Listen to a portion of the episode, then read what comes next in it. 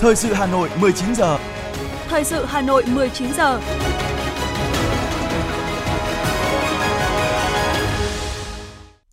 Mời quý vị và các bạn nghe chương trình thời sự tối nay, thứ hai ngày mùng 10 tháng 4 năm 2023. Những nội dung chính sẽ được đề cập đến trong chương trình. Lễ đón chính thức Chủ tịch nước Võ Văn Thưởng cùng đoàn đại biểu cấp cao Việt Nam thăm chính thức Cộng hòa Dân chủ Nhân dân Lào. Phó Bí thư Thường trực Thành ủy Hà Nội Nguyễn Thị Tuyến dự hội nghị sơ kết Đảng bộ khối các cơ quan thành phố khóa 13. Cục Thuế Hà Nội cảnh báo hiện tượng hướng dẫn cài đặt ứng dụng giả mạo để lừa đảo. Trong phần tin thế giới có những tin chính, Nga tuyên bố phá hủy gần 100 đơn vị pháo binh của Ukraine. Trung Quốc liên tục nhập khẩu vàng trong quãng thời gian dài kỷ lục và sau đây là nội dung chi tiết.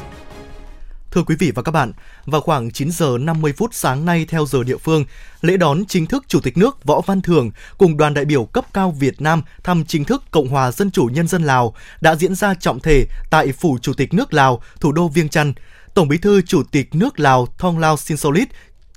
chủ trì lễ đón. Ngay sau khi lễ đón chính thức, Chủ tịch nước Võ Văn Thưởng cùng Tổng bí thư Chủ tịch nước Lào Thonglun Sisolis dẫn đầu đoàn đại biểu cấp cao hai nước tiến hành hội đàm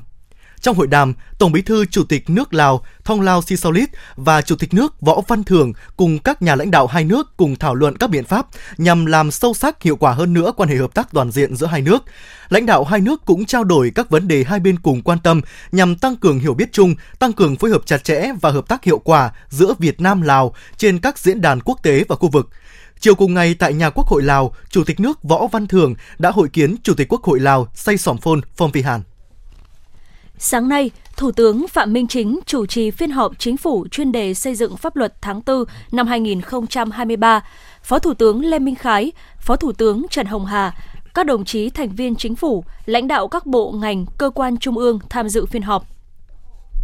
Phiên họp thảo luận cho ý kiến đối với hai nội dung, việc lấy ý kiến nhân dân và hoàn thiện dự án luật đất đai sửa đổi trình Quốc hội do Bộ Tài nguyên và Môi trường chuẩn bị, việc tiếp thu, giải trình ý kiến của Ủy ban Thường vụ Quốc hội đối với dự án luật nhà ở sửa đổi do Bộ Xây dựng chuẩn bị, cùng với đánh giá về trình tự, thủ tục trình, nguyên tắc, yêu cầu tiếp thu, giải trình, hoàn thiện, trình dự án luật, tổng hợp kết quả lấy ý kiến nhân dân đối với dự thảo luật, gợi mở nội dung thảo luận, Thủ tướng Chính phủ trực tiếp cho ý kiến đối với từng nội dung còn có nhiều ý kiến khác nhau của dự án luật đất đai sửa đổi và ý kiến của Ủy ban Thường vụ Quốc hội đối với dự án luật nhà ở sửa đổi, giao việc cho các bộ ngành liên quan tiếp thu, hoàn thiện các dự án luật.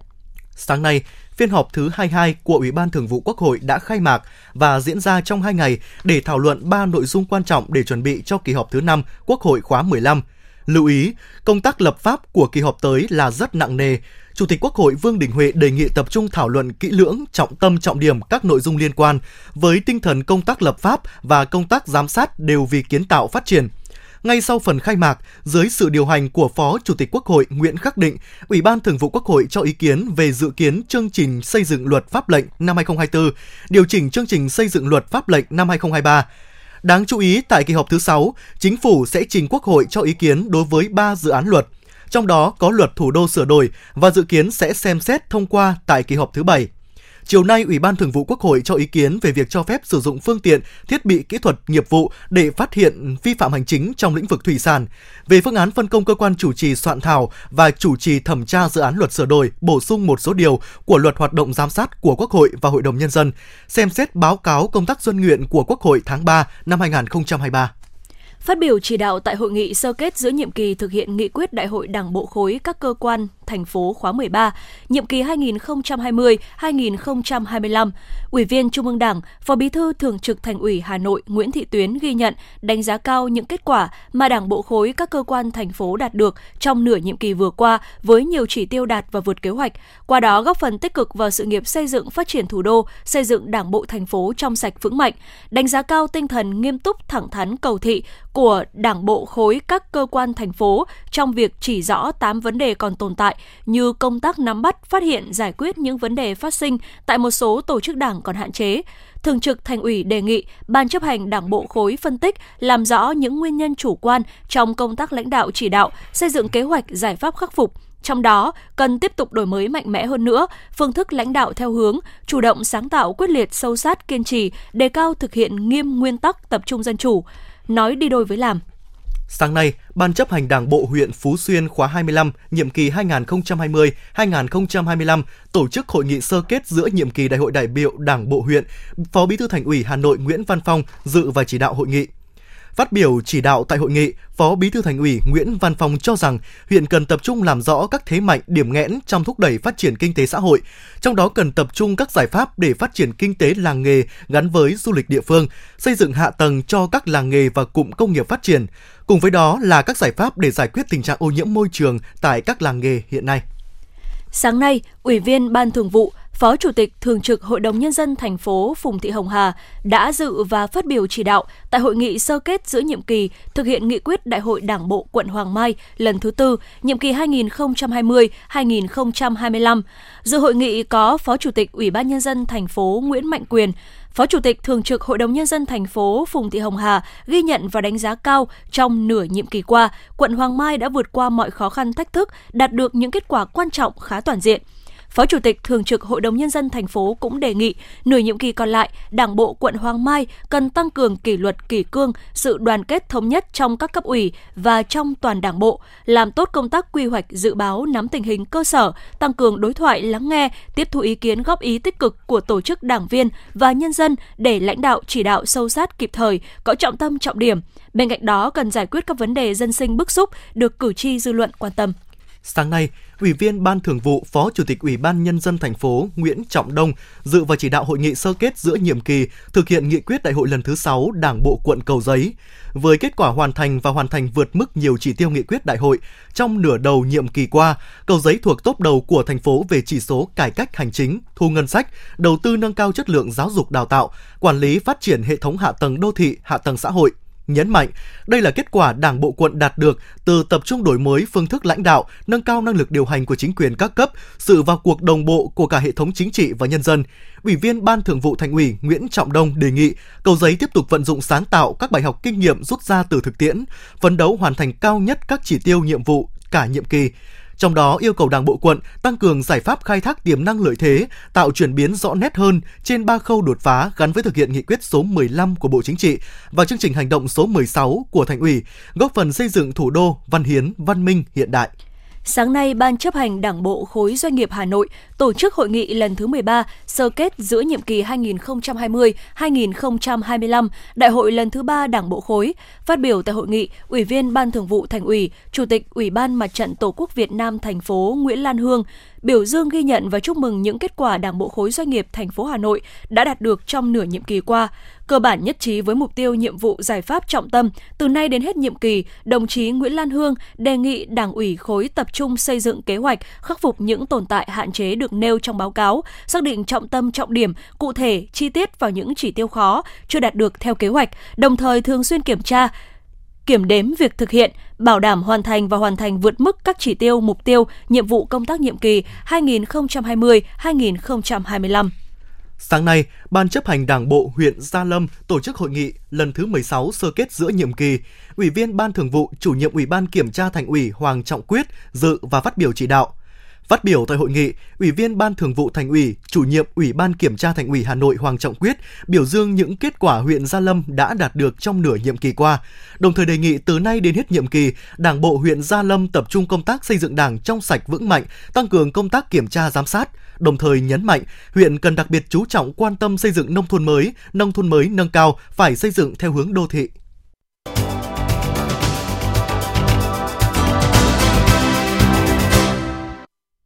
Thưa quý vị và các bạn, Ủy ban Nhân dân quận Long Biên vừa tổ chức sơ khảo hội thi công chức bộ phận tiếp nhận hồ sơ và trả kết quả giải quyết thủ tục hành chính chuyên nghiệp, thân thiện, gần dân chào mừng 20 năm ngày thành lập quận, mùng 6 tháng 11 năm 2003, mùng 6 tháng 11 năm 2023. Tham gia hội thi có 17 đội với 51 thành viên là các cán bộ công chức làm việc tại bộ phận một cửa của Ủy ban nhân dân quận, Ủy ban nhân dân 14 phường, Bảo hiểm xã hội quận, Văn phòng đăng ký đất đai,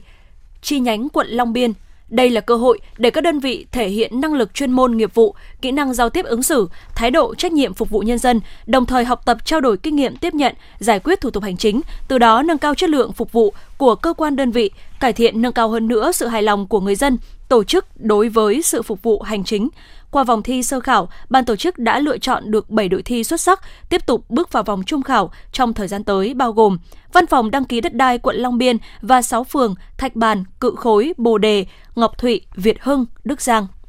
Thưa quý vị và các bạn, việc triển khai thực hiện thí điểm mô hình chính quyền đô thị trên địa bàn thành phố Hà Nội đã diễn ra thuận lợi hiệu quả, được sự đồng thuận tin tưởng của người dân, tạo cơ sở pháp lý và môi trường thuận lợi để chính quyền thủ đô chủ động tích cực thực hiện các biện pháp nhằm phát triển kinh tế, văn hóa, xã hội, quốc phòng an ninh, đối ngoại, nâng cao đời sống của nhân dân.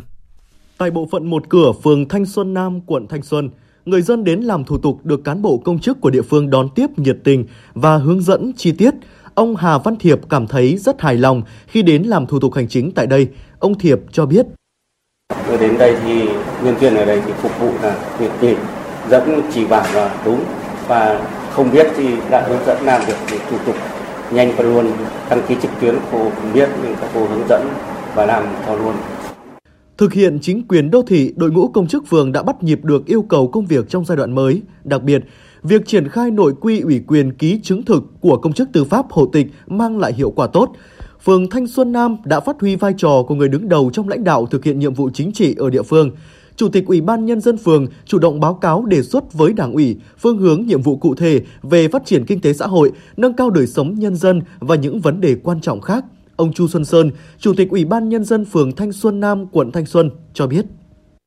Ờ, chủ tịch Ủy ban phường thì cũng đã ủy quyền cho công chức ờ, tư pháp hộ tịch phường để ký ờ, chứng thực và ban hành ờ, quy chế phối hợp giữa ủy ban dân phường và ủy ban mặt trận tổ quốc của phường trong cái thực hiện cái mô hình chính quyền đô thị. Triển khai thực hiện ờ, mô hình chính quyền đô thị ở trên địa bàn phường thì cũng đã đạt được một số những cái kết quả tích cực. Bộ máy thì được ờ, tinh gọn, ổn định, đảm bảo hoạt động hiệu lực hiệu quả. Hai là cái tiết kiệm được cái kinh phí, chi phí cho cái hoạt động sau gần 2 năm triển khai cho thấy người dân rất hài lòng khi chỉ cần đi lại một lần làm thủ tục, không mất công đi lại đặc biệt trong thời điểm nắng nóng như hiện nay. Một số thủ tục thừa đã được giảm bớt. Đặc biệt, đề cao vai trò của người đứng đầu trong lãnh đạo thực hiện toàn diện các nhiệm vụ phát triển kinh tế xã hội, an ninh quốc phòng ở địa phương. Bà Nguyễn Thị Minh Nguyệt, Bí thư Đảng ủy phường Mỹ Đình 1, quận Nam Tử Liêm cho biết. Khi thực hiện mô hình chính quyền đô thị thì đối với cấp ủy Đảng cũng điều chỉnh lại quy chế để cho nó phù hợp. Cái cái điểm hay nhất đó là rất cụ thể hóa, thậm chí còn tăng cường hơn cái vai trò lãnh đạo của cấp ủy đối với ủy ban nhân dân. Nên là ờ, dễ vào cuộc, dễ lãnh đạo. Để đối với ủy ban nhân dân, đối với mặt trận tổ quốc và các hội đoàn thể cũng vậy, cũng phải điều chỉnh cho nó phù hợp khi thực hiện mô hình. Nếu khi mà thực hiện đảm bảo cái nguyên tắc lãnh đạo của đảng, thực hiện với các quy định trong nghị định của chính phủ rồi, thì nhất định là cái công tác điều hành, lãnh đạo quản lý, nó chỉ có tăng tốt lên thôi chứ không có cái sự trùng xuống. Hoặc không có một cái sự gì là là cảm nhận là nó lệch như thế về công tác cán bộ. Ví dụ một bên cấp quận đang quản lý, một bên là vẫn đang cơ, xã phường, nhưng không hề có sự ảnh hưởng nào đến cái chất lượng. Thực hiện chính quyền đô thị, rõ ràng việc đi lại của người dân đã tiết giảm sau khi sắp xếp tổ chức bộ máy của Ủy ban Nhân dân các phường tinh gọn ổn định, hoạt động hiệu lực hiệu quả, bảo đảm quyền lợi của công chức phường khi được chuyển đổi từ công chức phường thành công chức thuộc quận. Việc ủy quyền ký chứng thực tại bộ phận một cửa vừa giúp giải quyết công việc nhanh chóng cho người dân, vừa giúp lãnh đạo có thêm thời gian xử lý các nhiệm vụ khác. Ông Đỗ Hồng Điệp, Chủ tịch Ủy ban Nhân dân phường Thanh Xuân Bắc, quận Thanh Xuân, chia sẻ. Nhất là nâng cao cái tinh thần trách nhiệm, thứ hai là cái thái độ phục vụ thứ ba là cái hiệu quả công việc trong cái uh, điều hành của lãnh đạo trong cái tổ chức thực hiện nhiệm vụ của cán bộ phường. Qua đây thấy chất lượng nâng lên. Qua đó thì thể hiện cái vai trò của người lãnh lãnh đạo người đứng đầu dám quyết dám làm dám chịu trách nhiệm và sâu sát hơn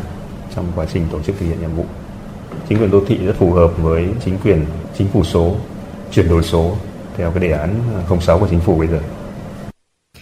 Đến nay, phương thức hoạt động của Ủy ban Nhân dân thay đổi theo hướng tích cực, góp phần đẩy mạnh cải cách thủ tục hành chính hiệu quả hoạt động của bộ máy được nâng lên. Việc thực hiện chính quyền đô thị trên địa bàn thành phố Hà Nội đã đề cao vai trò trách nhiệm của người đứng đầu trong việc chỉ đạo tổ chức thực hiện nhiệm vụ, phối hợp với các cơ quan đơn vị trong quận để đáp ứng các yêu cầu phát triển của thủ đô, tạo sự thống nhất về nhận thức và đồng thuận của cán bộ đảng viên trong hệ thống chính trị và nhân dân.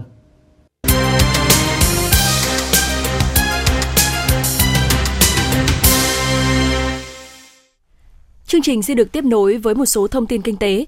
Thưa quý vị, mặc dù quý 1 năm 2023, tổng mức bán lẻ hàng hóa và doanh thu dịch vụ tiêu dùng tăng 13,9% so với cùng kỳ năm trước, nhưng hiện người dân chủ yếu mua sắm các mặt hàng thiết yếu hàng ngày và giảm tối đa chi tiêu cho những món không thật cần thiết. Theo Tổng cục Thống kê, tính chung quý 1 năm 2023, tổng mức bán lẻ hàng hóa và doanh thu dịch vụ tiêu dùng tăng 13,9% so với cùng kỳ năm trước – trong đó, doanh thu dịch vụ lưu trú ăn uống tăng 28,4% và doanh thu du lịch lữ hành tăng 119,8%. Kết quả này có được nhờ hiệu quả của chính sách mở cửa từ ngày 15 tháng 3 năm 2022 sau đại dịch COVID-19, cũng như việc thúc đẩy xúc tiến quảng bá du lịch Việt Nam tới các nước trên thế giới và kích cầu nội địa. Theo Cục Thuế thành phố Hà Nội vừa qua, xuất hiện thông tin một số đối tượng giả danh công chức viên chức nhà nước, cung cấp đường dẫn và hướng dẫn người sử dụng cài đặt các ứng dụng giả mạo ứng dụng của cơ quan nhà nước nhằm chiếm quyền điều khiển điện thoại, thiết bị thông minh, lấy cắp thông tin cá nhân, thông tin tài khoản ngân hàng nhằm chiếm đoạt tài sản. Vì vậy, Cục Thuế thành phố Hà Nội khuyến nghị người nộp thuế không tải hoặc cài đặt ứng dụng dành cho thiết bị thông minh qua các đường dẫn hoặc các hướng dẫn khác không chính thống, có thể liên hệ với cơ quan thuế qua các số điện thoại được công khai trên các trang thông tin điện tử của Cục Thuế thành phố. Sau 2 tuần chính thức tiếp nhận hồ sơ mua nhà tại dự án khu nhà ở xã hội, ô đất HH02A, phường Trung Văn, quận Nam Từ Liêm, Hà Nội. Số lượng người dân đến nộp hồ sơ mua thuê nhà rất đông, cho thấy nguồn cung về phân khúc này rất ít, chưa đáp ứng được nhu cầu của người dân. Đây là dự án nhà ở xã hội hiếm hoi được mở bán sau nhiều năm. Hà Nội không có thêm dự án nhà ở xã hội nào đủ điều kiện khởi công xây dựng. Mặt khác, dự án này lại nằm ở vị trí trung tâm quận Nam Từ Liêm nên rất thuận tiện cả về điều kiện hạ tầng giao thông và hạ tầng xã hội. Ghi nhận thực tế sáng nay tại địa điểm tiếp nhận hồ sơ cho thấy, từ 4 đến 5 giờ sáng đã có hàng chục người dân ngồi xếp hàng trước cửa công ty để chờ đến giờ phát số và nộp hồ sơ. Nhiều khách hàng nhận xét số hồ sơ nộp có thể lên tới hàng nghìn, trong khi chỉ có 225 căn nhà ở xã hội nên việc mua được một căn hộ tại dự án này sẽ vô cùng khó khăn.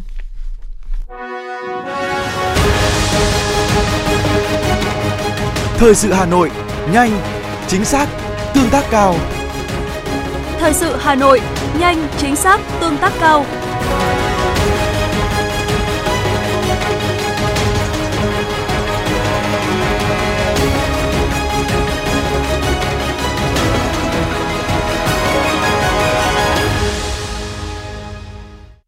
Chương trình xin được tiếp tục với những tin tức đáng quan tâm. Chiều nay, thông tin Bộ Công an cho biết từ ngày 8 tháng 4 2023 đến ngày 10 tháng 4 2023, Cơ quan Cảnh sát điều tra Bộ Công an đã ra các quyết định khởi tố bị can đối với Trần Quý Thanh, Trần Uyên Phương, Trần Ngọc Bích thuộc Công ty Trách nhiệm hữu hạn Thương mại và Dịch vụ Tân Hiệp Phát, thi hành lệnh bắt tạm giam đối với Trần Quý Thanh, Trần Uyên Phương – Bộ Công an giao cơ quan cảnh sát điều tra Bộ Công an C01 tiến hành điều tra, xác minh, giải quyết nội dung đơn của một số công dân trên địa bàn thành phố Hồ Chí Minh và tỉnh Đồng Nai tố cáo ông Trần Quý Thanh cùng các con gái Trần Uyên Phương, Trần Ngọc Bích và một số các cá nhân khác đã thực hiện hành vi lừa đảo chiếm đoạt tài sản, lạm dụng tín nhiệm, chiếm đoạt tài sản, trốn thuế, cưỡng đoạt tài sản là các dự án bất động sản có giá trị đặc biệt lớn tại tỉnh Đồng Nai và thành phố Hồ Chí Minh từ tháng 11 năm 2020. Quá trình điều tra đến nay có đủ căn cứ xác định hành vi của Trần Quý Thanh cùng các con gái Trần Uyên Phương, Trần Ngọc Bích có đủ yếu tố cấu thành tội lạm dụng tín nhiệm chiếm đoạt tài sản quy định tại khoản 4 điều 175 Bộ luật hình sự. Ngày 8 tháng 4 năm 2023, cơ quan cảnh sát điều tra Bộ Công an đã ra các quyết định khởi tố bị can đối với Trần Quý Thanh, Trần Uyên Phương, Trần Ngọc Bích. Ngày hôm nay, cơ quan cảnh sát điều tra Bộ Công an thi hành lệnh bắt tạm giam đối với Trần Quý Thanh, Trần Uyên Phương và tổ chức khám xét chỗ ở, nơi làm việc tại 9 địa điểm đối với 3 bị can. Các quyết định, lệnh của cơ quan cảnh sát điều tra Bộ Công an đã được Viện Kiểm sát Nhân dân tối cao phê chuẩn theo quy định của pháp luật. Đến đầu giờ chiều nay, các thông tin không chính xác, vi phạm chủ quyền biển đảo Việt Nam trên bản đồ Grab đã được sửa trên cả nền tảng Android và iOS của thiết bị di động – như các phương tiện truyền thông đã đưa tin, từ ngày 8 đến ngày 9 tháng 4, bản đồ của ứng dụng Grab hiển thị không chính xác tên nhiều đảo thuộc quần đảo Trường Sa của Việt Nam. Đến đầu giờ chiều nay, các thông tin không chính xác này đã được Grab sửa trên cả nền tảng Android và iOS của thiết bị di động. Sáng nay, nhiều chủ xe ô tô phản ánh về việc hàng chục xe ô tô để ở vỉa hè Hồ Linh Đàm, đoạn đối diện khu tổ hợp trung cư HH, phường Hoàng Liệt, quận Hoàng Mai, bị kẻ gian phá hoại, chọc thủng lốp. Các chủ xe nghi vấn vụ việc này xảy ra có thể do người của một số bãi xe quanh khu vực làm để ép người dân gửi vào bãi xe. Liên quan đến vụ việc, đại diện lãnh đạo Ủy ban Nhân dân phường Hoàng Liệt xác nhận và cho biết nhiều xe ô tô nghi ngờ bị kẻ gian chọc thủng lốp tại vỉa hè ở bờ Hồ Linh Đàm. Phường đang giao cho bên công an để báo cáo lên công an quận Hoàng Mai phối hợp điều tra xử lý theo quy định. Công an quận Long Biên, Hà Nội cho biết đang điều tra vụ lừa đảo chiếm đoạt tài sản với thủ đoạn like Facebook kiếm tiền, nạn nhân đã bị mất gần 1 tỷ đồng. Theo đó, vào ngày 5 tháng 4, Công an phường Thạch Bàn, quận Long Biên tiếp nhận đơn trình báo của chị H, sinh năm 1984, trú tại Long Biên, Hà Nội, về việc bị lừa đảo chiếm đoạt tài sản. Chị H cho biết do có nhu cầu tìm việc nên chị đã lên mạng xã hội Facebook tìm kiếm. Sau đó, chị được giới thiệu công việc like trang Facebook của các nghệ sĩ sẽ được tiền hoa hồng. Chị H thực hiện theo hướng dẫn và làm nhiệm vụ để nhận được tiền. Tổng số tiền chị đã chuyển tiền vào tài khoản do đối tượng yêu cầu là gần 1 tỷ đồng. Nghi ngờ có dấu hiệu lừa đảo nên chị H đã đến cơ quan công an trình báo.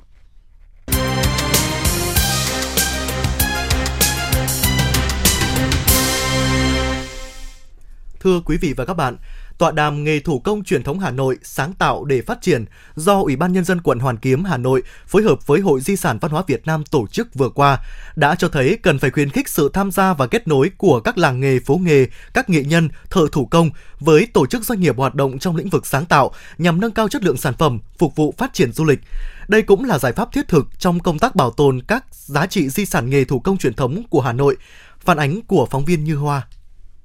Với 1.350 làng nghề, trong đó hơn 300 làng nghề thủ công truyền thống, Hà Nội có tài nguyên dồi dào cho phát triển công nghiệp văn hóa. Hoàn Kiếm là một trong bốn quận nội đô lịch sử của thủ đô Hà Nội với bề dày lịch sử hàng nghìn năm. Nơi đây là điểm hội tụ nhân tài bách nghệ khắp bốn phương mà dấu ấn ngành nghề có lưu lại đậm nét trên tên các tuyến phố. Trải qua bao thăng trầm của lịch sử, phố nghề trong khu phố cổ đã dần mai một, đòi hỏi phải được quan tâm bảo tồn một cách xác đáng. Theo tiến sĩ Lê Thị Minh Lý, Phó Chủ tịch Hội Di sản Văn hóa Việt Nam, thì phố nghề có một vai trò rất quan trọng trong phát triển thủ đô. Di sản nghề thủ công truyền thống, một cái loại hình rất là đậm đặc ở trong di sản phi vật thể Hà Nội và cái đặc biệt của cái loại hình di sản này là nó không phải chỉ giữ cho cá nhân mà di sản này là di sản làm ra tiền nuôi sống mọi người và làm ra tiền hội nhập một cách dễ dàng cầu nối với các cái văn hóa khác thì cái đấy là cái tiềm năng mà chúng ta nhìn thấy rõ nhất của nghề thủ công truyền thống. Hà Nội 36 phố phường với những ngành nghề như hàng thiếc, hàng bạc, hàng khay, hàng đào, hàng ngang, mỗi con phố gắn với một nghề thủ công truyền thống. Thế nhưng trước những thách thức của thời đại mới như sự cạnh tranh của các sản phẩm công nghiệp, các sản phẩm nhập khẩu từ nước ngoài có giá thành thấp, thiếu nguồn nhân lực kế thừa của các làng nghề, vấn đề nguyên liệu sản phẩm giá thành cao marketing và thị trường tiêu thụ hạn chế, bà Trần Thị Thúy Lan, Phó trưởng ban quản lý Hồ Hoàn Kiếm và phố cổ Hà Nội cho rằng, để phát triển nghề thủ công truyền thống cần có sự phối hợp chặt chẽ giữa làng nghề và phố nghề. Với cái thực trạng như bây giờ thì trên cái phố cổ Hà Nội không còn nhiều làm nghề mà chủ yếu thì vẫn là nơi để gọi là kinh doanh mua bán và tiêu thụ những cái sản phẩm. Thế thì trong những cái việc mà kinh doanh mua bán, tiêu thụ đấy thì chúng tôi cũng đang muốn kết nối giữa cái phố nghề với cả làng nghề để làm sao thì khi mà những cái sản phẩm của làng nghề đưa lên trên phố là những cái sản phẩm nó có những cái đặc trưng về những cái chất lượng cũng như là về những cái mẫu mã để đáp ứng được những cái ờ, sản phẩm quà tặng cũng như là đối với cả những cái sản phẩm phục vụ khách du lịch. Trong thời gian vừa qua thì đã có rất nhiều những các làng nghề cũng đưa rất nhiều những cái sản phẩm. Nhưng nếu chỉ là những cái sản phẩm đặc trưng, chỉ là những cái sản phẩm cơ bản thì nó cũng sẽ bị nhàm chán. Thế thì chúng tôi thì mong muốn là sẽ ra được những cái sản phẩm quà tặng cũng như là cái sản phẩm đáp ứng được phục vụ khách du lịch. Có thể nói phố nghề vẫn là niềm tự hào của người dân thủ đô và tiềm năng của nó vô cùng lớn nếu như biết phát huy nội hàm giá trị của những sản phẩm truyền thống và thiết kế sáng tạo để đổi mới và phát triển. Để làm được điều này cần có sự kết nối và tiếp sức của các nhà thiết kế, các nhà đầu tư và đội ngũ doanh nhân để mỗi sản phẩm thủ công truyền thống mang trong mình thông điệp di sản có tính đại diện của từng địa phương và khu vực. Thông qua mỗi sản phẩm thủ công có thể thấy được dấu ấn của môi trường tự nhiên và xã hội hòa cùng trí tuệ và tâm hồn của người thợ, rộng hơn là sự sáng tạo của cả cộng đồng nghề thủ công truyền thống và các sản phẩm của nó trở thành một kênh lưu giữ ký ức và sứ giả cho hoạt động giao lưu văn hóa. Vấn đề đặt ra là làm sao để các sản phẩm thủ công trở thành món quà lưu niệm được du khách ưa chuộng, sáng tạo sản phẩm mới dựa trên giá trị cốt lõi truyền thống. Theo bà Đỗ Diệu Linh, Trung tâm Nghiên cứu và Phát huy Di sản, cùng với việc thay đổi mẫu mã để các sản phẩm hấp dẫn hơn thì cần tạo ra những câu chuyện cho các phố nghề. Hiện tại phố nghề của mình là không có câu chuyện ạ, hoặc có câu chuyện thì hết sức là mờ nhạt ạ. Vậy thì cần phải có thiết kế các câu chuyện về phố nghề và những cái nghề còn đang sống để kể cho khách du lịch. Và kể thì ờ, thông thường là mình hay kể theo kiểu có người kể chuyện ạ. Thế nhưng ngoài cái việc kể chuyện như vậy ra thì còn rất nhiều cách kể chuyện khác. Ví dụ mình có thể kể chuyện thông qua hình ảnh kể chuyện thông qua video và sử dụng các cái cách kể chuyện của lĩnh vực bảo tàng để kể cho khách nghe cũng là một cái điều rất là thú vị ạ. Rồi ờ, uh, tăng sức hút cho các cái tổ đình có diện tích và kiến trúc tốt bằng một số hoạt động thiết kế các cái khu vực trưng bày giới thiệu sản phẩm trải nghiệm và học làm sản phẩm tại các đình tổ nghề những cái này là những hoạt động hoàn toàn có thể tổ chức và làm được ờ, ngay lập tức nó không quá khó khăn ạ Thời gian qua, nhiều địa phương đã hỗ trợ làng nghề xây dựng những điểm giới thiệu trưng bày sản phẩm thủ công mỹ nghệ, lưu niệm, quà tặng của các làng nghề, phú nghề Hà Nội nhằm quảng bá tinh hoa làng nghề và tăng tính trải nghiệm cho du khách khi đến với thành phố. Tuy nhiên, để có thể tháo gỡ được các vướng mắc mà nghề thủ công truyền thống đang gặp phải thì cần phải có những bước đi cụ thể, có những giải pháp đồng bộ, đặc biệt là mỗi nghề thủ công phải vừa kế thừa phát huy được những giá trị truyền thống nhưng cũng phải có sự đổi mới, sáng tạo để phát triển và hòa nhập với thời đại.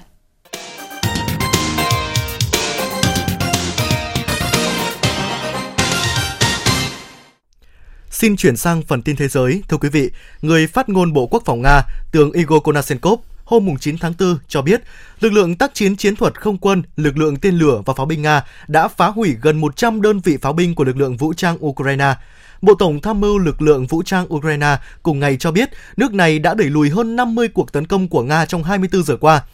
Theo giới chức Ukraine, Nga đang tập trung những nỗ lực chính vào các khu vực Liman, Bakhmut và adipka NATO có kế hoạch tổ chức các cuộc tập trận không quân lớn nhất từ trước đến nay vào mùa hè này. Tổng cộng 10.000 binh lính và 220 máy bay chiến đấu dự kiến sẽ tham gia cuộc tập trận. Quân đội Đức cho hay đồng thời thông báo họ sẽ tập trận ở không phận châu Âu. Mỹ sẽ đưa 100 chiến đấu cơ tham gia tập trận. Theo Berlin, các cuộc tập trận được tổ chức chủ yếu trên lãnh thổ Đức, mặc dù một bản đồ do quân đội Đức công bố cho thấy không phận Estonia giáp biên giới của Nga và Romania giáp biên giới với Ukraine có thể được sử dụng. Khoảng 2,1 triệu cử tri Thái Lan đủ điều kiện, bao gồm hơn 111.000 người sống ở nước ngoài, đã đăng ký bỏ phiếu trước ngày 7 tháng 5. Một tuần trước cuộc tổng tuyển cử vào ngày 14 tháng 5, trong khi đó, Cục lãnh sự Bộ Ngoại giao Thái Lan đã thành lập phòng xử lý tình huống để phối hợp với EC, Bộ Nội vụ, Bưu điện Thái Lan cùng 94 cơ quan lãnh sự và đại sứ quán Thái Lan ở nước ngoài nhằm đảm bảo việc bỏ phiếu thuận lợi ở nước ngoài, sử dụng ứng dụng web OVMS. Theo Reuters, hãng Yonhap đưa tin ngày hôm nay, Văn phòng Tổng thống Hàn Quốc thông báo sẽ yêu cầu Mỹ có hành động thỏa đáng liên quan tới những thông tin rằng Mỹ được cho là đang theo dõi các quan chức an ninh hàng đầu nước này khi vấn đề được làm rõ. Văn phòng Tổng thống Hàn Quốc nhấn mạnh rằng xác minh sự thật là ưu tiên hàng đầu và khẳng định không thể loại trừ nguy cơ bóp méo thông tin tình báo và sự can thiệp của bên thứ ba trong quá trình xác minh sự thật. Tổ chức Hợp tác và Phát triển Kinh tế OECD vừa công bố báo cáo dự báo tăng trưởng kinh tế ở Đông Nam Á sẽ giảm từ 5,6% năm ngoái xuống 4,6% trong năm nay. Do nhu cầu yếu hơn khi nền kinh tế toàn cầu chậm lại, báo cáo triển vọng kinh tế khu vực Đông Nam Á, Trung Quốc và Ấn Độ năm 2023 của OECD cho biết tăng trưởng kinh tế của Thái Lan dự kiến sẽ tăng từ 2,6% năm ngoái lên 3,8% trong năm nay, đứng thứ 6 trong số các nền kinh tế khu vực Bất chấp suy thoái kinh tế toàn cầu và nhu cầu yếu hơn, GDP của Thái Lan dự kiến sẽ tăng 3,8% vào năm 2024, trong khi đó Việt Nam được dự báo sẽ có mức tăng trưởng GDP cao nhất trong năm nay.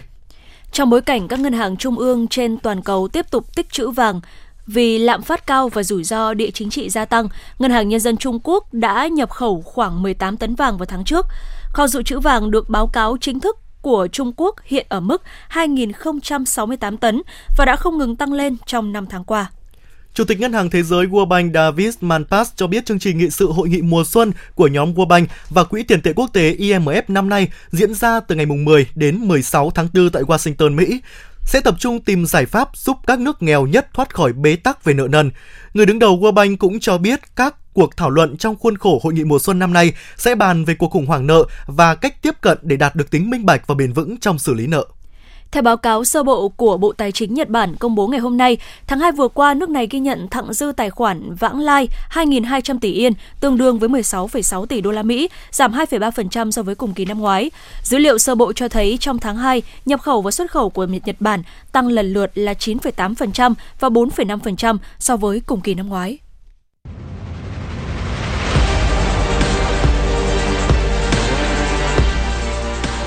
Bản tin thể thao Bản tin thể thao